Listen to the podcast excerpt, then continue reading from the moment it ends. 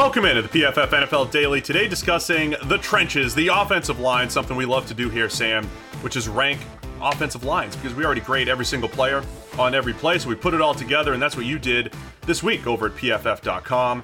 So let's check it out. We ranked all of the offensive lines 1 to 32. Uh, let's go through the criteria first because we had preseason rankings. It's now week five. How much is just this is what's happened this season, and how much of this is what, what we expected coming into the year?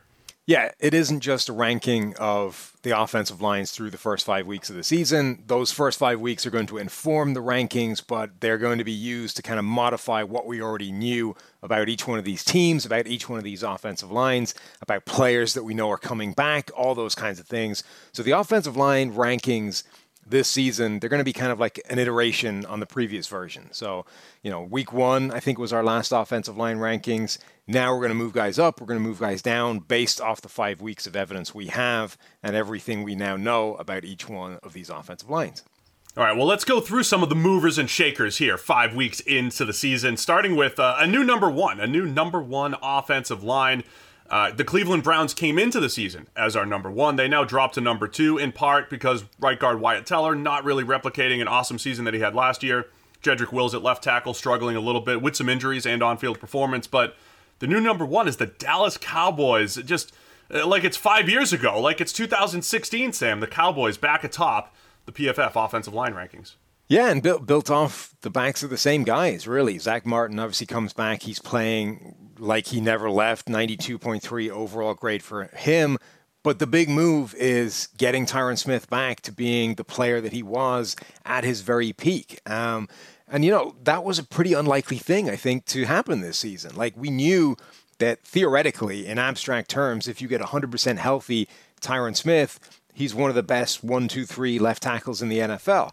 But yes. when was the last time we saw that guy? Like he's been banged up and injured and playing hurt and just a shell of his former self for a number of years. Like the last time he graded above 90 is all the way back in 2015.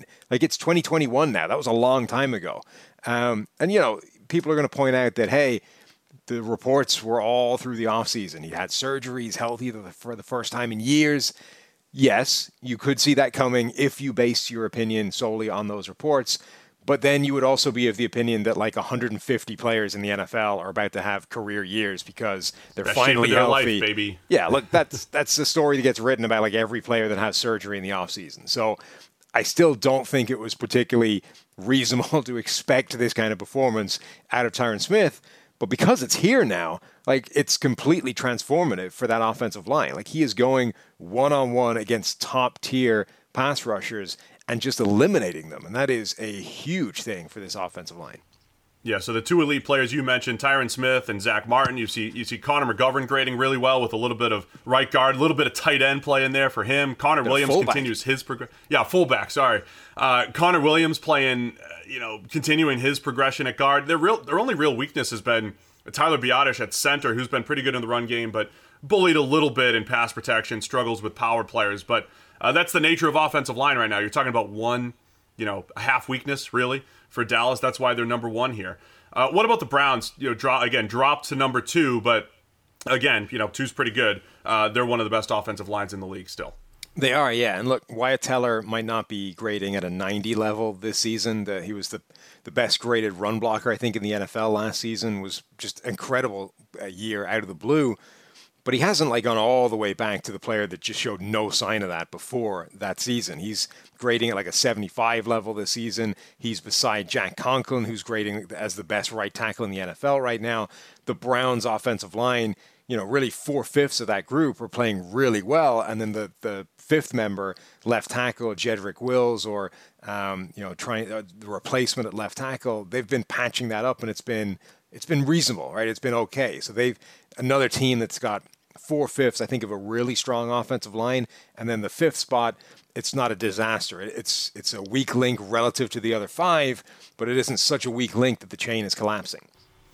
The other top offensive lines, we have the Bucks at three, the Rams at four, the 49ers at five. So just really good, solid play up front from all those teams. And health has been a big part of it too. You know, the Bucks continue to trot out their starters up front. The Rams similar. They were solid, good, solid offensive lines last year. They're doing a lot of the same this year.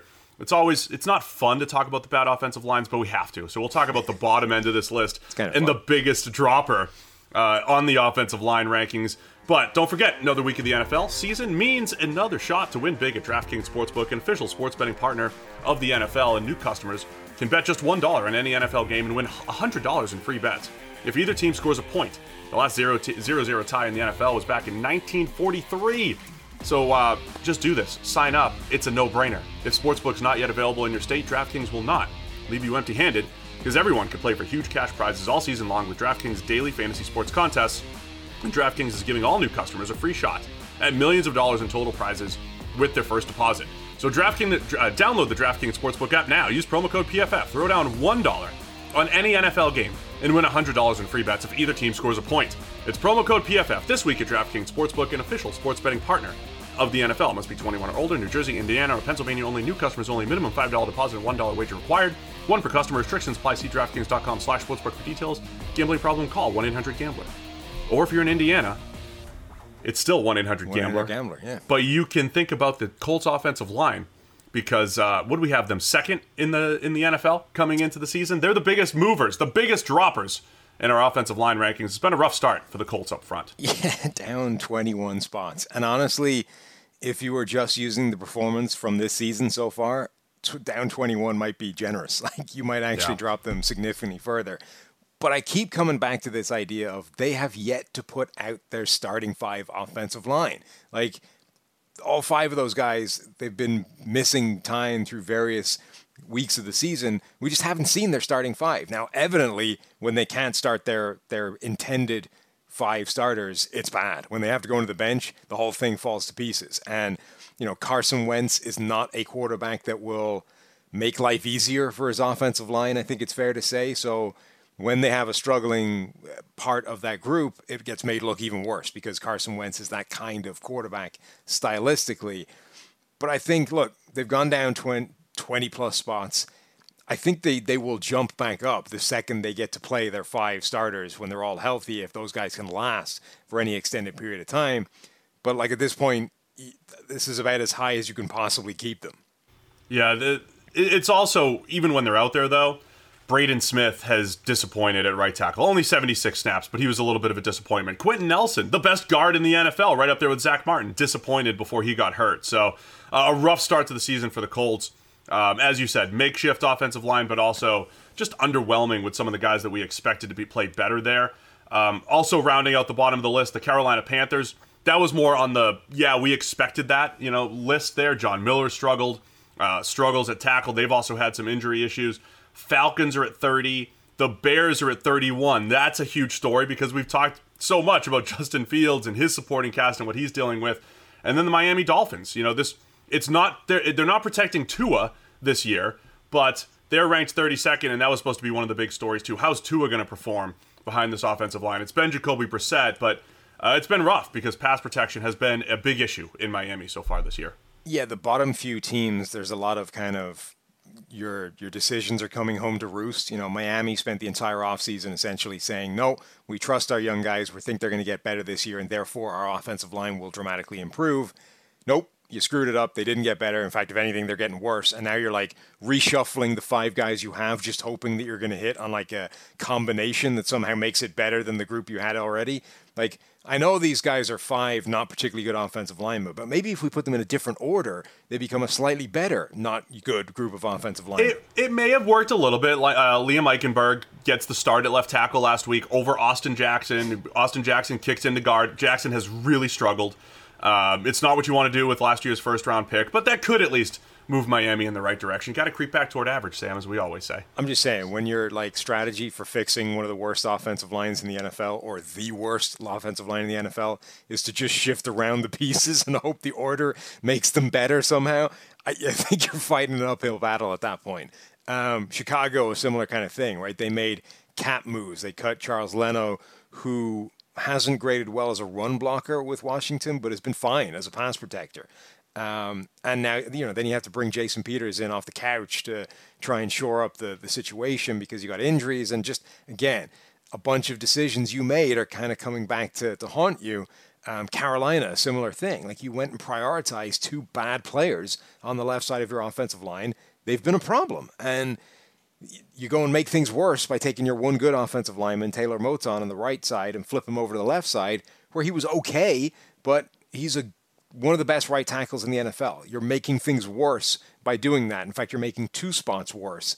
Um, which again just it puts you down the bottom. Pittsburgh is another similar thing. Like the Steelers just gave themselves too much work to do on the offensive line, and they haven't they didn't get it done. So their offensive line's bad.